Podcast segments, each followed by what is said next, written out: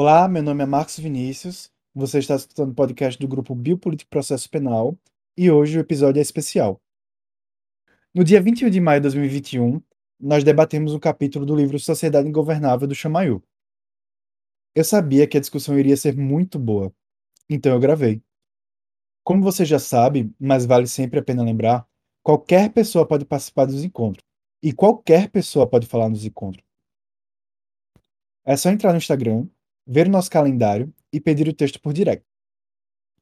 Como ainda estávamos em um momento crítico da pandemia, fizemos este encontro online. Então vocês perceberão que de vez em quando aparecerá barulhos muito esquisitos no episódio. Isso é porque eu gravei a tela do meu computador. Então, me desculpe. Eu cortei muitas partes do debate. As únicas pessoas que aparecem aqui falando sou eu, o Marquinhos, o Hugo, o André e a Gabi. Apesar de estarmos debatendo um texto, você vai perceber que a gente viaja. E a gente viaja muito. E para mim, essa é a melhor parte dos encontros. Espero que você goste. Eu não li a teoria do drone. É, não queria ler só o último capítulo, então não vou começar a ler. Simplesmente foram três dias de nenhuma outra atividade fora a aula. Era aula e, e então é, até para não demorar mais, só parafrasear Tim Maia, né, e leia o livro, que realmente vale muito a pena. É um livraço. Fazia tempo que eu não li um livro tão envolvente. Muito bem, tá aí. É, eu acho que a UBU ela deveria brindar a gente depois dessa grande propaganda, né, de quase 20 minutos de propaganda aqui, mas que é, façamos chegar aos ouvidos da UBU Editora. E começamos desde já, é, a gente vai implementar, quem está chegando hoje, no, nesse início de discussão, a gente separa 15 minutos, que são 15 minutos de desinibição.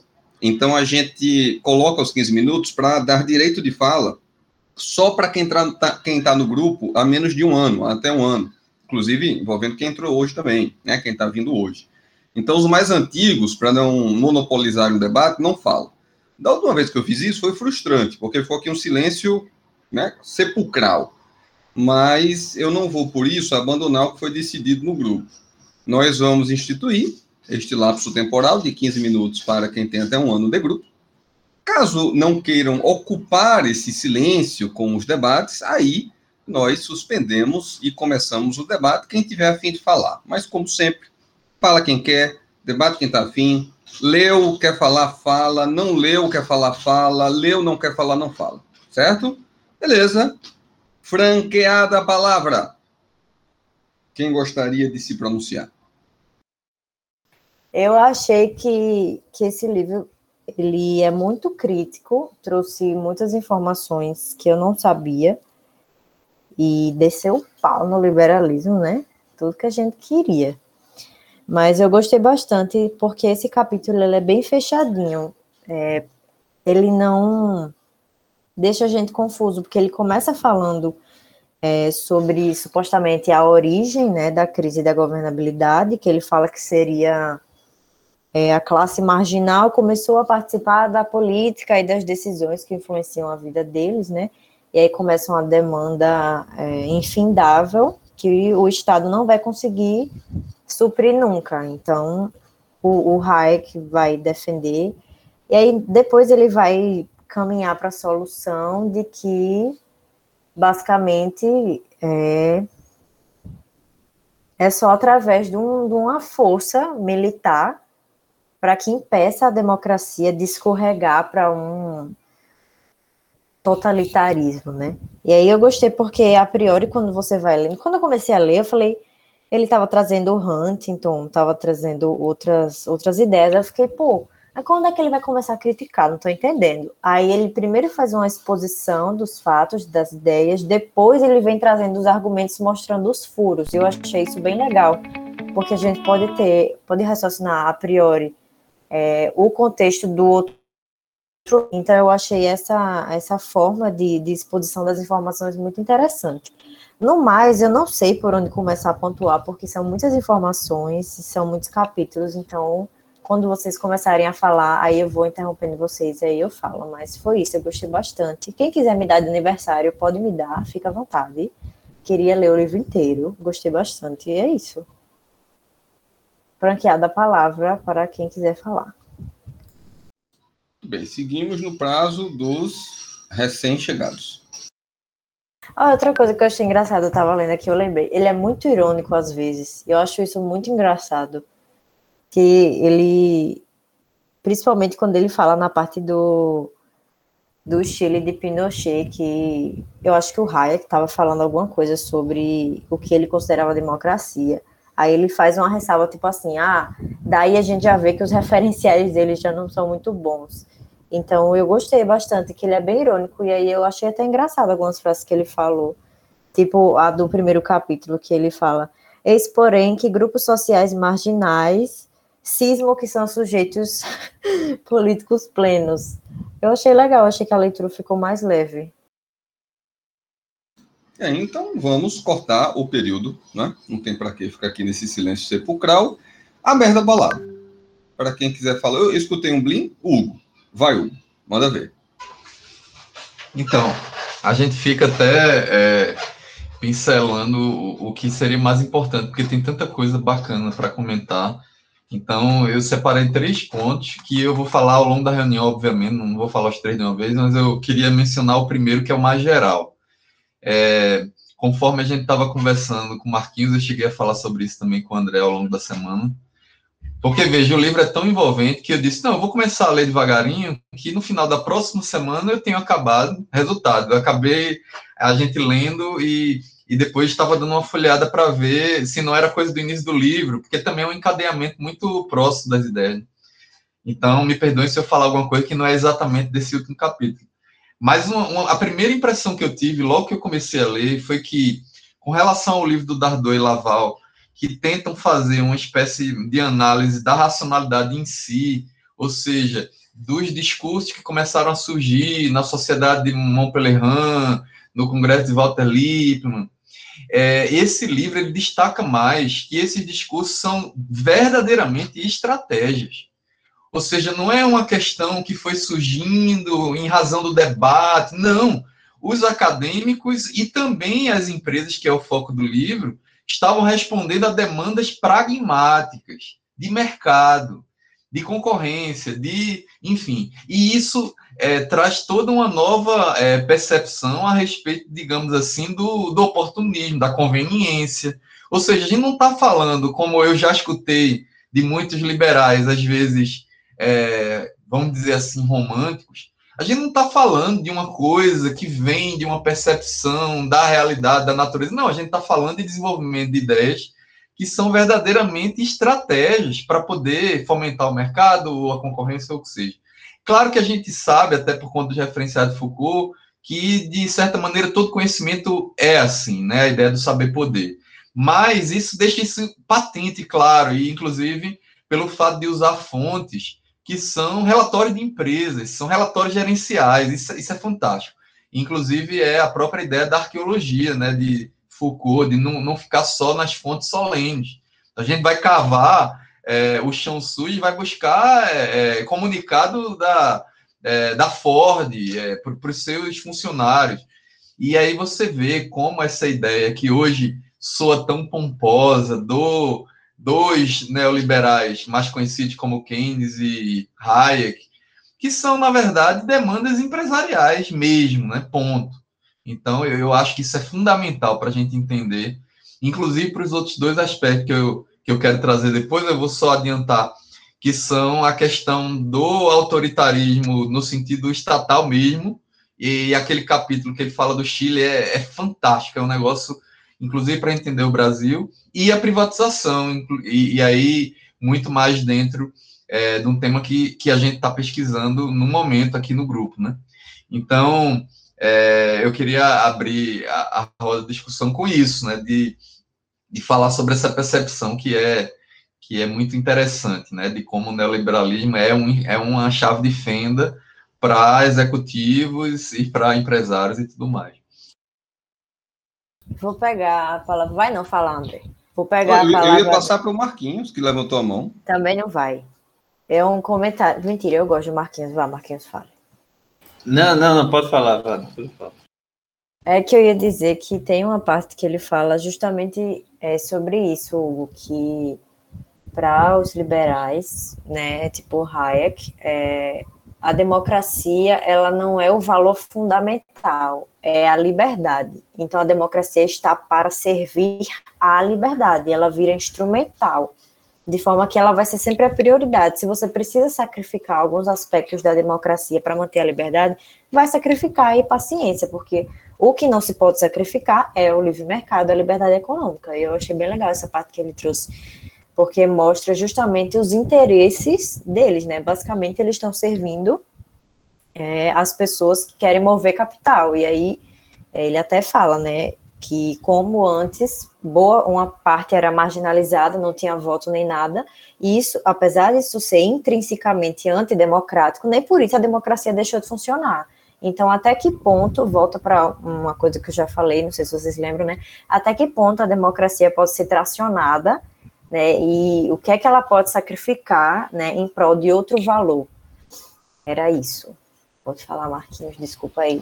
Lembrando que na cena de Foucault, a liberdade ela é produzida, né? Ela não é protegida. As liberdades são. Pois é, porque a liberdade é sempre trazida como uma coisa natural, quase como um estado natural. E na verdade é o oposto. A liberdade ela vai se destruir.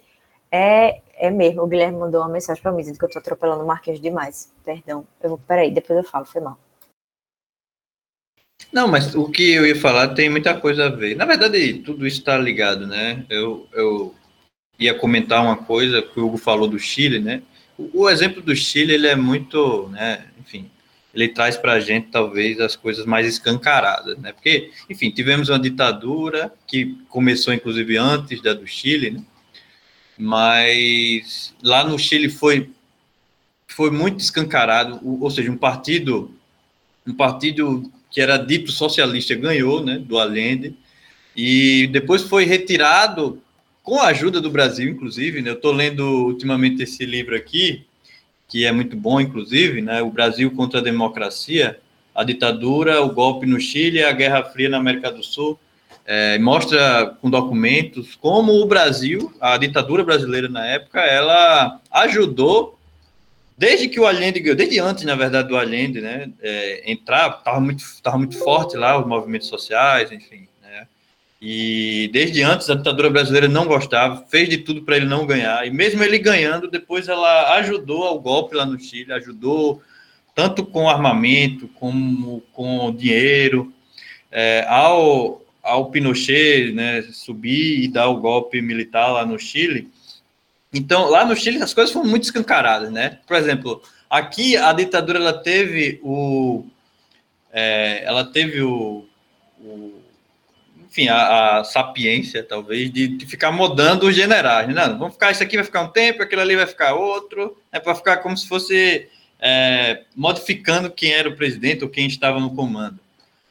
Lá no Chile, não, foi o Pinochet durante 17, 18 anos, né, sozinho. Ele conseguia cada vez mais seu, seu poder e destituiu, fechou tudo, quem mandava era ele. Aqui ainda estava o Congresso aberto, né, mas aberto a gente sabia que a qualquer momento poderia fechar, enfim. E então o Chile ele meio que escancara, né, como, como era isso que a, que a, que a Gabriele falou em relação a, a, a democracia, né, até certo ponto, até onde é, a, as empresas, né, o, o, o, empresariado né, mais forte, até a, o empresariado internacional quiser, né, ou, ou, achar que deve ter. E aí, o, o primeiro, a primeira parte do primeiro tópico do sexto capítulo é muito interessante, que ele vai falar isso, né, a crise da governabilidade, da governabilidade das democracias. Então, é democracia até, até certo ponto, né, até a, as empresas, ou enfim, o, o liberalismo ou o mercado, vamos dizer assim, conseguir governar. Quando não consegue, porque, enfim, tá, tem democracia demais, né, entre aspas, aí entra em crise, né? Entra em crise e. É, e aí, até no, na página 6, eita, 6 não, 6 é o capítulo, na página 308, é, lá no começo ele fala, né? É, no segundo parágrafo da página 308, ele, ele fala: do, do routing é, de problema, né, identificando uma fonte de problemas para a governabilidade da democracia nos anos 70. O perigo é sobrecarregar o sistema político de reivindicações que ampliam suas funções e minam sua autoridade. Aí, aí ele pula por Jacques Rancière. O que provoca a crise do governo democrático é a intensidade da vida democrática. Em suma, democracia demais mata a democracia. Veja o quão é importante, interessante essa parte. Democracia demais mata a democracia. Ou seja, tem que ser democracia até certo ponto. Até onde consiga, né, enfim, determinados grupos governar. Depois disso, tá demais, a gente vai ter que cortar. E lá no Chile, isso, é por isso que o Chile é um, é um, um exemplo da prática do liberalismo, do neoliberalismo, né?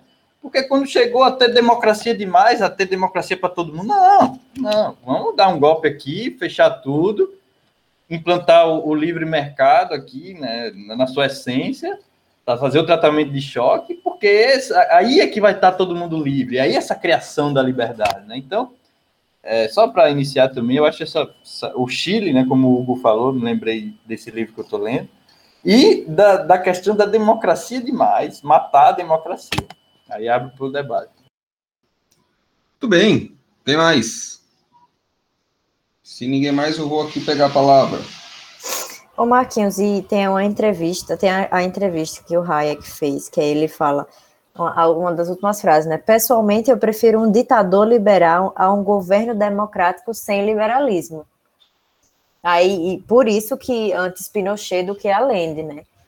E eu achei muito interessante essa frase que ele falou.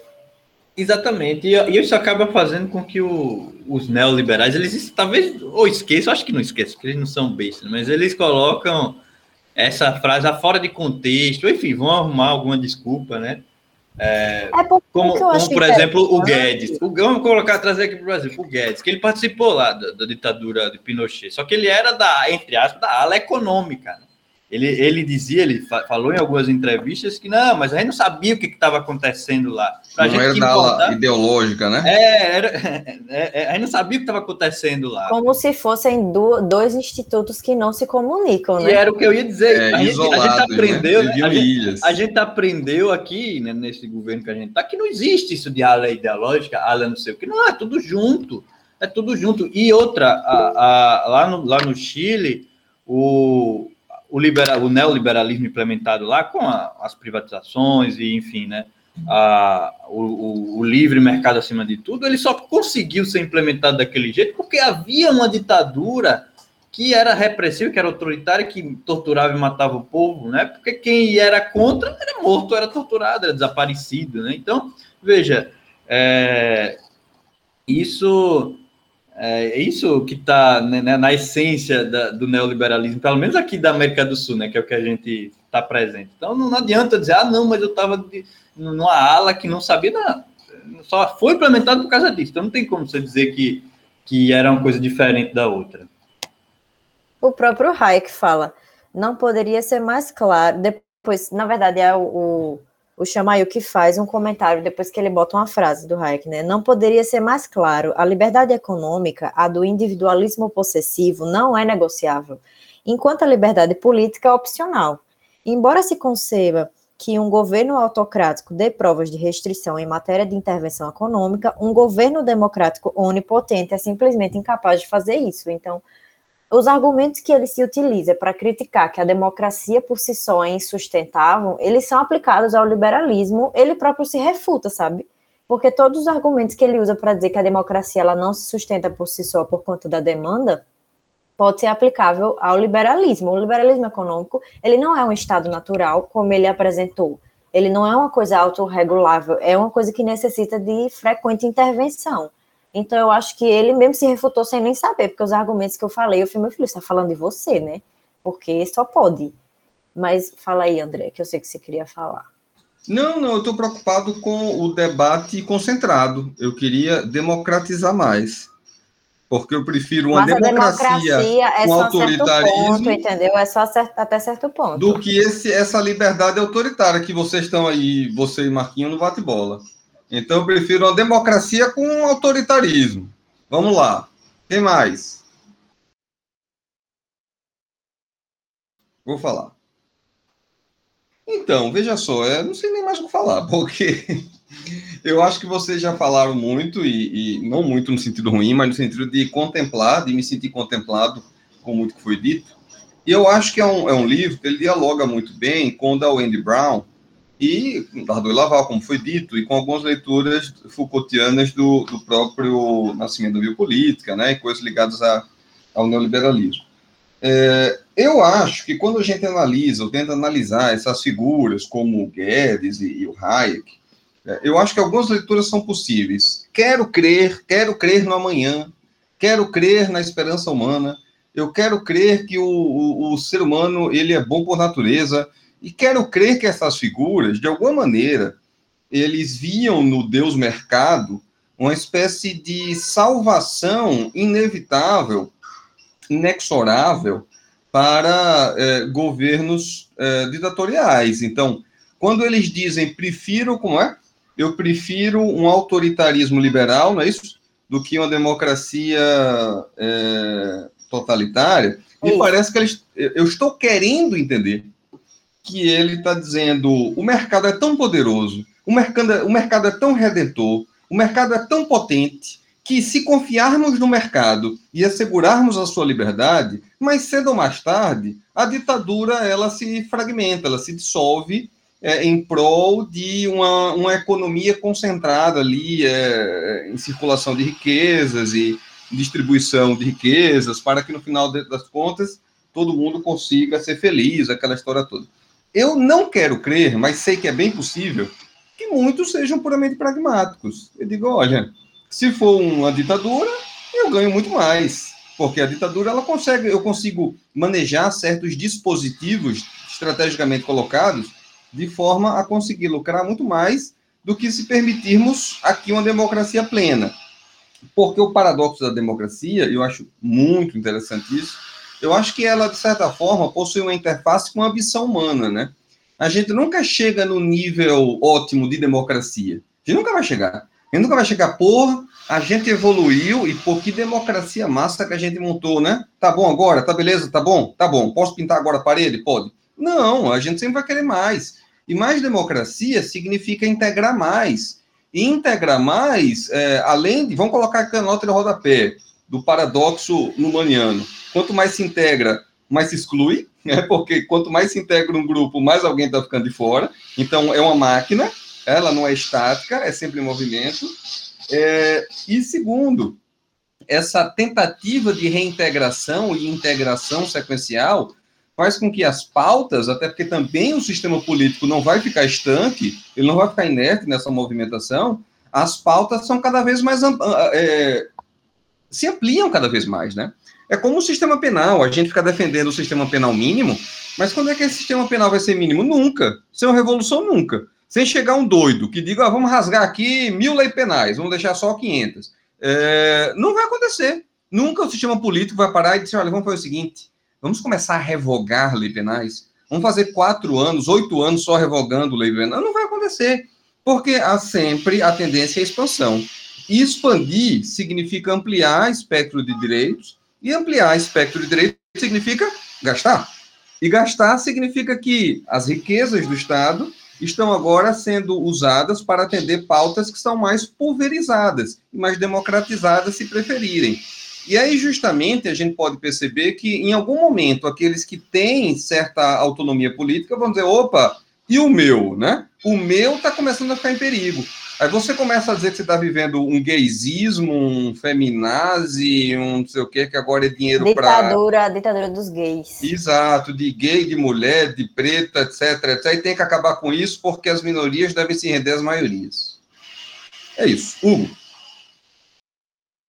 Essa, essa, esses paradoxos e essas ambiguidades com relação à democracia, autoritarismo, totalitarismo, liberalismo, é, parece muito claro que isso é proposital, né, para criar uma confusão. E aí, como vocês estão falando nisso, eu acho interessante é, mencionar a atualidade dessas ambiguidades nos discursos que a gente tem visto hoje aqui no Brasil, por exemplo, com relação à valorização da ditadura, é, porque não, na ditadura não havia é, autoritarismo, eu já vi gente dizer isso, mas é no sentido que de que pretensamente havia uma maior liberdade econômica e, e até isso é questionável, né?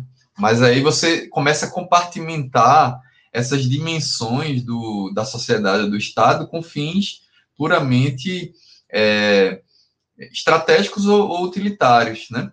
E aí, dentro dessa questão, a gente pode até fazer uma, uma, uma, uma analogia, uma aproximação em termos mais amplos com a própria ideia de globalismo, né? que é essa, essa coisa que também tem sido muito falada. Porque o que é o globalismo? Não é a crítica, o globalismo que já vem com toda uma, uma valoração, né, no sentido de que isso é expansão do comunismo, não sei o quê, enfim, mas esses discursos são tão atuais. Não é uma valorização, ou melhor, uma crítica à questão da integração econômica. Não, é uma crítica à regulamentação mínima. Por exemplo, por é, entidades internacionais, ou OMS, OMC, ou o que seja. E, e aí é muito interessante, porque é, é aquela coisa, vamos então é, mais uma vez, é, restringir o Estado e deixar ele intervindo, sim, sempre que for conveniente, somente para a circulação econômica. Para o resto, não. Para o resto, a gente deixa.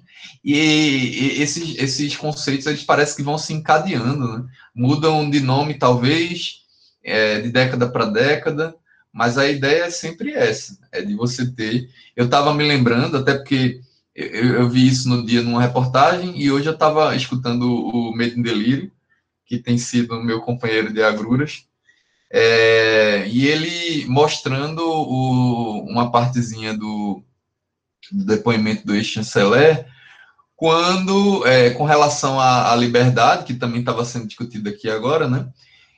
o Brasil negou de firmar um acordo com relação à propagação de fake news, de, de, de falsas notícias sobre a Covid, que era uma medida é, mínima necessária para poder orientar e, e prevenir a população. Mas qual o argumento? Que isso iria afetar a liberdade de expressão. E o Chamayu, nesse ponto, se aproxima muito do que a gente viu lá com a Wendy Brown, né? que também faz essa. Ó, a liberdade está sendo usada somente para. É, a liberdade está sendo usada de forma autoritária nesse sentido, né? Ou seja, é uma liberdade que nega é, potencializar direitos fundamentais, enfim. E, e, por último, ainda com relação a essas ambiguidades, veja também a questão da incompreensão com o que se diz, no meu entender, de forma já é, ideologizada, se é que a gente pode chamar assim, dessas pautas identitárias. Porque eu já vi muita gente, inclusive na esquerda, dizer: ah, mas essa coisa identitária atrapalhou, estragou tudo. E eu fico pensando sempre, já discuti isso com essas mesmas pessoas, em que medida isso não é uma incompreensão do aprofundamento democrático. Porque é claro que se você tem a possibilidade de mais pessoas falarem por si, os interesses específicos dos grupos vão aparecer, e aí vão ter pautas é, raciais, de gênero, de sexualidade, de região, de enfim. Isso é natural, isso é, na minha visão, um amadurecimento democrático. E aí as pessoas dizem, ah, mas antigamente ninguém falava em questões, é, por exemplo, de gênero e sexualidade em estudos criminais. Eu já vi gente da área criminal dizer isso. Mas é claro, antigamente havia silenciamento, isso aí é democracia. E a gente, claro que uma estratégia pode você entender que não é conveniente naquele momento, mas não no sentido de silenciar esse tipo de pauta. Tudo isso é incompreensão com relação ao que verdadeiramente deve ser a democracia, imperfeita, incompleta, como o André falou, mas progressiva, né? Progressiva não é uma palavra boa, mas constante. Então, a gente nunca vai ter essa formação democrática completada e sempre vai ter essas novas é, é, emergências de discurso, né? exatamente porque a democracia está sempre caminhando, inclusive para trás, né? inclusive não, não passa a marcha ré. Muito bem. Vinícius da Silva. Então, deixa eu lembrar o que é que eu queria falar. É, tá. Eu acho que esse debate é extremamente pertinente para a gente, na verdade, muito necessário para a gente, porque o Brasil está sofrendo um soco autoritário neoliberal imenso é, nesse momento, e ao mesmo tempo a gente está vendo um. Como é que eu posso falar? Um exemplo muito bom do Chile, né? Que já levou esse soco, já levou essa rasteira e agora está se levantando, se levantando muito bem. Só que aí tava conversando num grupo, acho que com o André, o pessoal assim, dizendo como a gente não consegue, e aqui eu estou trazendo o debate para um lado mais eleitoral, como a gente não pode derrotar o Bolsonaro ou o fascismo com uma frente ampla de esquerda. Por quê? Porque tem que ser uma frente, uma frente única. Porque não é do interesse, não é do interesse da direita não é do interesse do liberal acabar de vez com o fascismo, porque o fascismo é uma arma, é um instrumento da direita. Todas as vezes que a direita entra, a direita entra em crise ou diminui os seus lucros, ele se utiliza do fascismo, do autoritarismo para aumentar ou para superar essa crise. Então, por mais que a gente queira derrotar o Bolsonaro, o, Bolsonaro, o bolsonarismo não vai acabar, porque a direita, a, a, a, essa frente ampla, é, na verdade, eu, eu vejo assim, existe um, um cachorro raivoso que a direita tem na coleira. Quando a direita quer, ela solta esse cachorro raivoso atrás do povo. E aí depois ela fica, ai meu Deus, esquerda, por favor, me ajude a pegar o cachorro. A gente vai lá e pega o cachorro pra direita, tá ligado? Em vez de simplesmente, tipo, desaparecer com o cachorro. E é exatamente isso, tipo, não tem como a gente falar em um. em um. Em derrotar é, nas eleições esse fascismo se a gente não constituir uma frente única que quer acabar de vez com esse instrumento autoritário da direita. E outra coisa, a gente também tem que questionar muito a democracia que a gente vive, que, como eu falei de novo nesse grupo, como é que a gente vai, a gente compreende que a gente está numa democracia linda e maravilhosa, se uma pessoa que promoveu um genocídio de 400 mil pessoas é capaz de, de concorrer a uma reeleição, tá ligado? Que, que democracia é essa, velho? Esse cara não devia... É, fascismo não é opinião, pô. Se tem uma pessoa falando uma coisa e tem outra pessoa falando fascismo, então só tem uma opinião. Não é para se discutir, não é para se ter liberdade. Porque senão a gente. A, a democracia ela tem que ter esse limite para que a democracia seja mantida.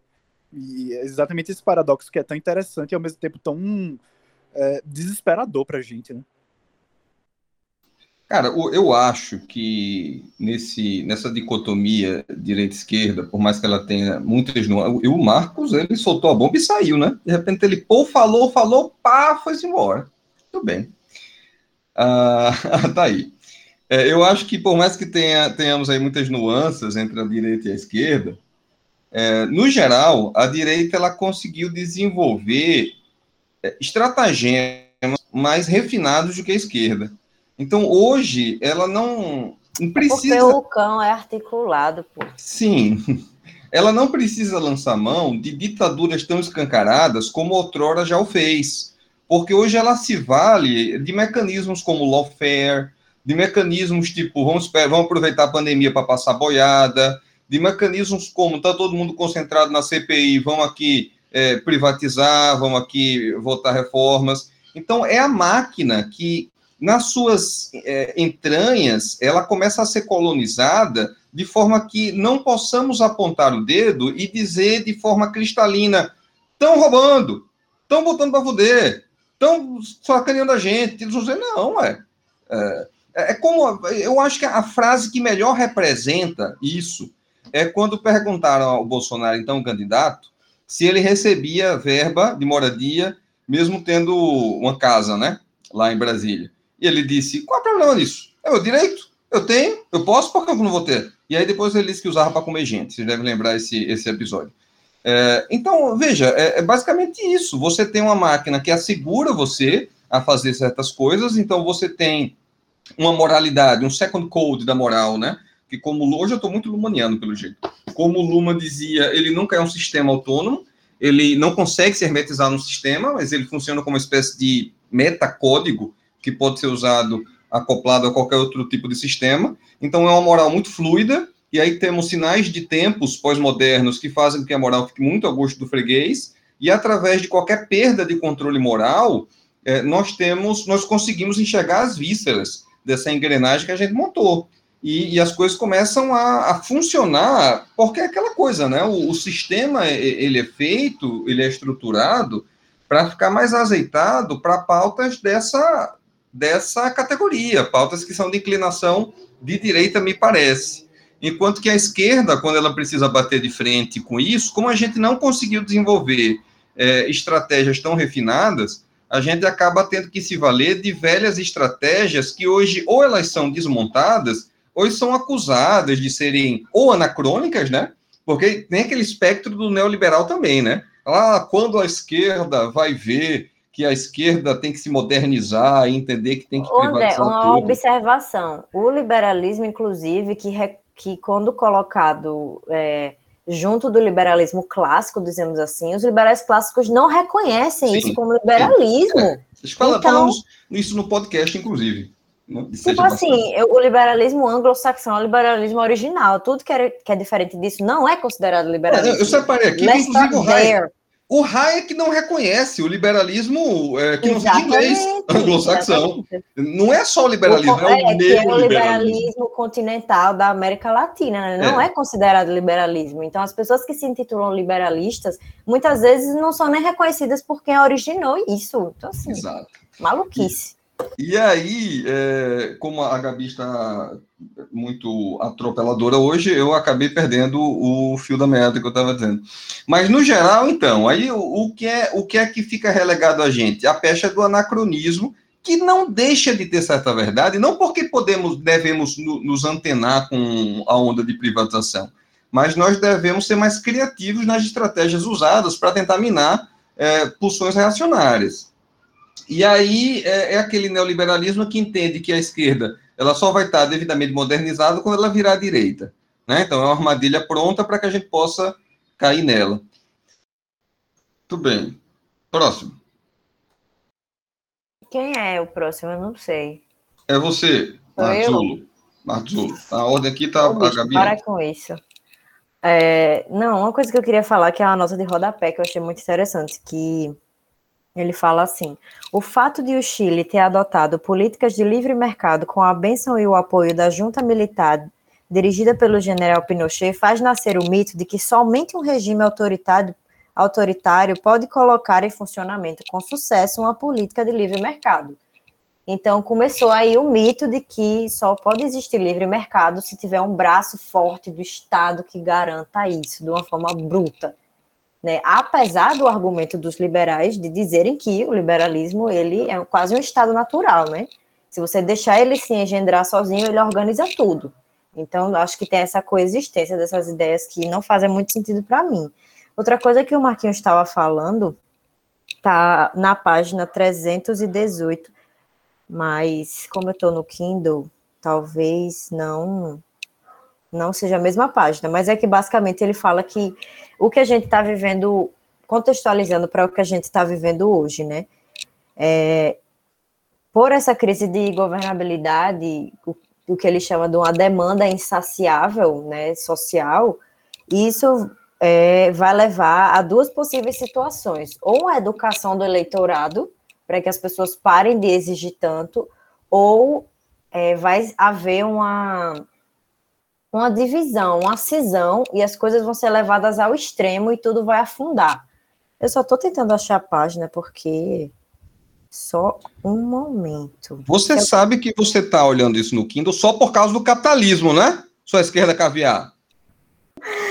Sim, é, é, eu achei a página. Ele fala que basicamente tem uma oscilação no, no eleitorado e aí, dessa oscilação, vai se criando uma frustração maior, porque não são atendidas as expectativas do eleitorado. E isso, teoricamente, deveria educar é, o eleitorado. O Hayek fala que essa é uma das soluções, né? E aí ele fala, as decepções assim acumuladas, ele bota Klaus off, podem detonar sua força explosiva, sua força explosiva em duas direções. Tanto pode haver a polarização no seio do sistema dos partidos, com a subida até os extremos dos dois lados do tabuleiro político, quanto à polarização entre o sistema dos partidos e os movimentos sociais que operam de modo extraparlamentar. Então, ao meu ver, como a, a, a esquerda é, ela não consegue formar uma frente, como o, o, o Marcos falou e a Laís, é, para que consiga derrubar a direita, por ela sempre ter esse braço forte que ela pode usar quando ela estiver insatisfeita, é, a gente tenta é, puxar mais adeptos do centrão ou de pessoas de direita é, suscetíveis de virar a casaca, sempre temperando algumas, algumas pautas para que fique mais palatável para eles. Isso acaba enfraquecendo. Solta a foto do Lula com FHC, produtor. então a impressão que eu tenho é essa, sabe? Que para a gente conquistar um, um, um lugar na política vai ser uma esquerda fraquíssima, porque a gente vai precisar do apoio de outras pessoas que não vão ser é, simpatizantes 100% com o que a gente quer propor, sabe? E infelizmente a gente é refém disso. E é isso aí. Lulinha 2022. Brincadeira. Muito bem. Quem mais? Como tem a ver com a privatização, eu queria é, fazer uma observação, talvez seja até de certa maneira epistemológica, vamos dizer assim, que é o seguinte: olha, a aporia, né, um beco sem saída. É, quando a gente pesquisa privatização, uma das coisas complicadas, inclusive o André já citou isso alguma vez, acho até mais de uma vez, que é exatamente o fato de, como a gente está lidando com dados de realidade, claro, por honestidade intelectual e por isenção, a gente vai ter que referenciar, inclusive nas situações em que pode haver vantagem da gestão privatizada. E existem alguns casos assim. Algumas ações que são, enfim, mais eficazes, entenda como quiser, né? Só que isso não desmerece o fato de que a privatização como um todo, como pano de fundo, já é uma política. E se você perde isso de vista, é, por exemplo, se faz uma análise tão somente é, de é, apuração de números, vamos dizer assim, ou de, de resultados no sentido mais de, de é, gerencialismo, você está esquecendo o principal, que é o fato de que a própria privatização já é o resultado de um processo. E, e quando você menciona isso, você é tido como parcial. Ah, mas a pesquisa não tem isenção porque isso é uma aporia. E, e, inclusive, esse foi um dos motivos, é, Guilherme e Alice, de a gente ter trazido aqui para discussão, é, acho que foi logo um dos primeiros, né? Que foi o texto do Alessandro De Giorgi, sobre encarceramento em massa, né? As teses sobre encarceramento em massa quando ele falou exatamente da necessidade de politizar o, o discu a discussão, melhor dizendo, sobre o encarceramento.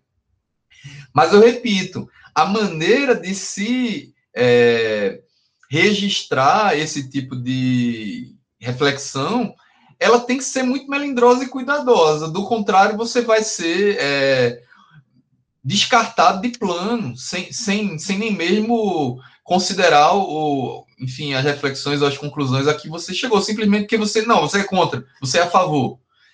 E isso é um desafio danado, né?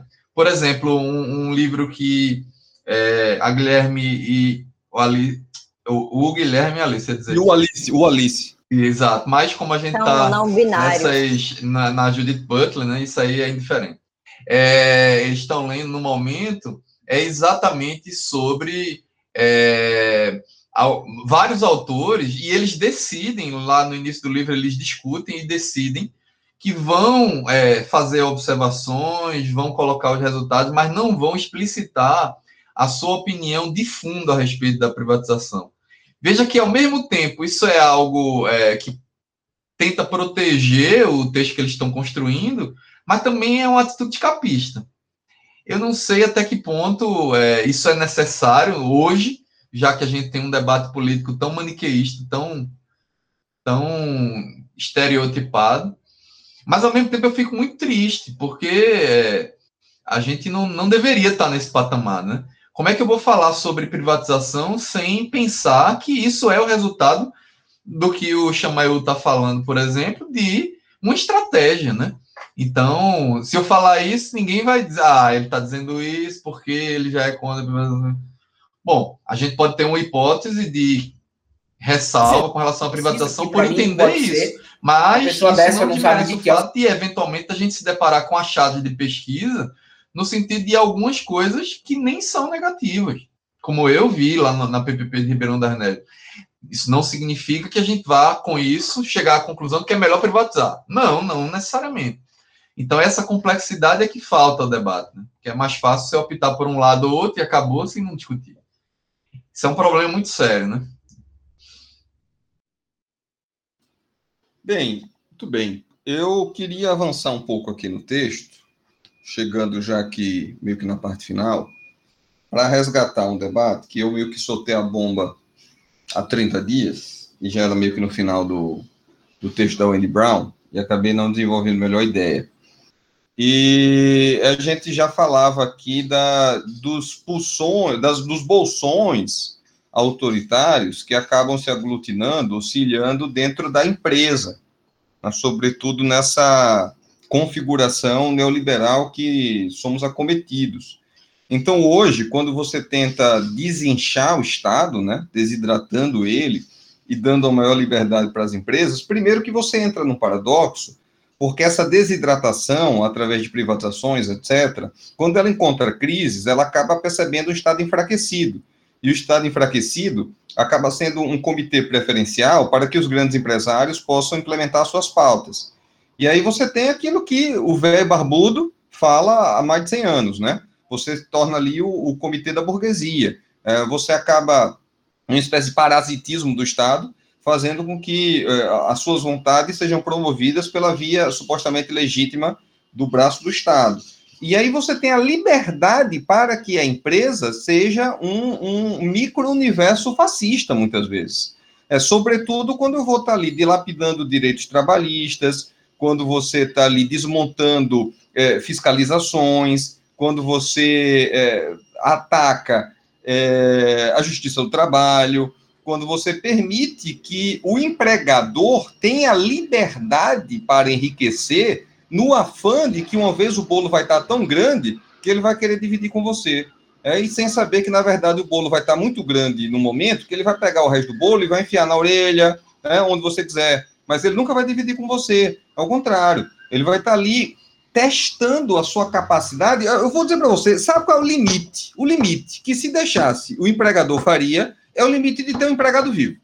Ele quer o empregado vivo, porque morrer não é lucro para ele, faz com que cada um com seus problemas. É isso aí a gente encontra é, o apocalipse. É isso. Eu fecho aqui com essa mensagem otimista. É, eu coloquei aí no chat agora, mas enfim, né? Eu, eu lembrei do. Enfim, assisti sem querer até o Profissão Repórter dessa semana lá da Globo. E era os. os... Sem querer foi foda, hein? mas tudo bem.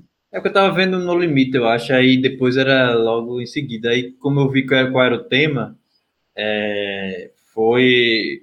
Era os repórteres indo atrás da, do pessoal indo pegar. É, indo pegar o auxílio de 150 reais para passar o mês, né? Então era, era eles contando que não dava para nada, ia no supermercado, a, a, repórter ia acompanhando eles na fila e pegava os 150 reais ali, aí vai fazer o que agora? Uma família de. Na verdade, com uma família era 350, chega a 300 e tantos reais, né? Quando é, enfim, um casal com filho. E aí eles iam no supermercado, quem comprar, e aí vai comprar o quê? Ela vai comprar o que está precisando. Aí comprava remédio na farmácia, comprava é, coisa para se alimentar e já via, já, já foi 100 reais no dia. E aí isso dá? Dá para quanto? Enfim, 350 reais para uma família, né? De um pai, a mãe e um bebê. E aí depois foi para, enfim, um, um, outro outro cara que era para pegar 150 reais. 150 reais hoje em dia né, com, com tudo caro, com comida cara, com remédio caro, com tudo caro, não dá para nada, não dá, não dá para sobreviver. Então, é tentar sobreviver, como o André falou, né, nessas circunstâncias de você racionalizando tudo, tudo, e, e comendo, não comendo carne, né, tendo comer ovo. Aí vem aquelas. Aí o que me deixa com mais raiva são essas reportagens da, da, da, grande imprensa de ah, que a gourmetização de comer ovo, ovo, os benefícios do ovo. A para... cozinha charmosa com a, la, a, é, a lenha. A lenha. lenha. Olha, um charme a mais na cozinha. História é. de superação. Vovozinha de 70 anos dirige é, iFood. Pois é, e aí é a precarização sendo gourmetizada e é, levada ao extremo, da pessoa ter que fazer isso para sobreviver aos trancos e barrancos para dar lucro para um aplicativo ou para o empresário X ou Y. Que não é privilégio, né? A gente chega ah, e fala, poxa, como eu sou privilegiado. Não, como os meus direitos ainda não foram dilapidados. Porque, na verdade, é, é a tomada de assalto de um conjunto de direitos que, historicamente, demoramos muito para obter, mas que, em poucas canetadas, foram devidamente destruídos, né? Bem, enfim, eu é, estou me sentindo aqui no Vira Casacas, né? Só falando desgraça. Programa muito pesado. Na verdade, eu estava ouvindo ali, vocês... o Hugo estava se afundando assim já na cadeira. Não, Socorro, é porque eu estava ouvindo e pensando assim, é, que é difícil, né, você é, você ver esse cenário e não sucumbir ao pessimismo e tal. E ao mesmo tempo, ao não fazer isso, você está indo, e era isso que me afligia, eu estava pensando, ao não fazer isso, você está indo ao encontro de, dessa ideologia neoliberal, ou seja, não, mas você vai superar, não. E, e mesmo, é, enfim, é, é, é sem nem o que dizer, é complicado, lamentável demais. Sim, o que eu ia dizer é que isso remete muito a uma parte do texto que ele fala que o Estado capitalista ele tenta sempre conciliar duas coisas que são inconciliáveis, que seria é, uma função de acumulação, ele tem que possibilitar que se acumule capital na parte da economia, mas ele tem que assegurar é, o mínimo das massas, digamos assim, de quem não é, de quem não faz parte do giro do capital. Então ele vai tentar sempre conciliar essas duas funções que são inconciliáveis. Então ele sempre vai sacrificar a massa em prol do giro do capital, porque a economia ela é sacralizada, né? E é isso aí, era isso que eu queria falar só. É, eu, para tentar voltar para o texto, é, nessa parte final do capítulo 6, ele, ele narra uma dinâmica que me lembrou aquele poema famoso do, do Brecht, né, do Bertolt Brecht. Eu, eu sou péssimo para decorar poemas, mas ele é famoso, aquele primeiro levaram os judeus, mas eu não sou judeu. Ah, lembra esse poema? Depois levaram os negros, mas eu não sou negro porque me parece que é aquela tática do dividir para conquistar. Então você começa a dilapidar direitos que pertencem a, a microsetores da sociedade, mas de forma muito segmentada, de modo que os outros se deem por satisfeitos por não terem sido sua vez, né? Então você começa a dilapidar direitos dos correios, é, as privatizações, enfim, os professores, mas aí você pensa, pô, não sou eu, não sou eu, não sou eu. E quando chega na sua vez, não tem mais ninguém, como diz o poema do Brecht, para lutar por você. Ou seja, é um projeto, um projeto claro, evidente, de ruptura da solidariedade social. Né? É você querer engendrar toda uma configuração política que não tenha espaço para solidariedade, a não ser no seio privado da família, que vai ser solidária com os seus. Né? E esquece que a sociedade só é sociedade porque existe um, uma mais-valia, me apropriando aqui mais uma vez do Papai Noel, é, que faz com que, uma vez integrados em comunidade, nós sejamos muito mais do que a mera soma das partes. Então a gente acaba tão é, despotencializado, né? A gente acaba tão mal com tudo isso que a gente começa a duvidar da nossa capacidade de mobilização e de mudança, porque a gente fica impotente, né? A estratégia é uma estratégia muito bem feita. É por isso que eu acho que a direita ela acabou se desenvolvendo muito mais em suas técnicas de, de governamentalidade do que a esquerda. É isso. Esse foi apenas um aperitivo do que são os nossos encontros. Caso tenha dúvida ou interesse, visite a nossa página no Instagram, arroba Penal. Lá você encontrará o calendário e os textos que serão debatidos. Ou você pode mandar um e-mail para o biopoliticoprocessopenal.gmail.com. Então, espero você no próximo encontro.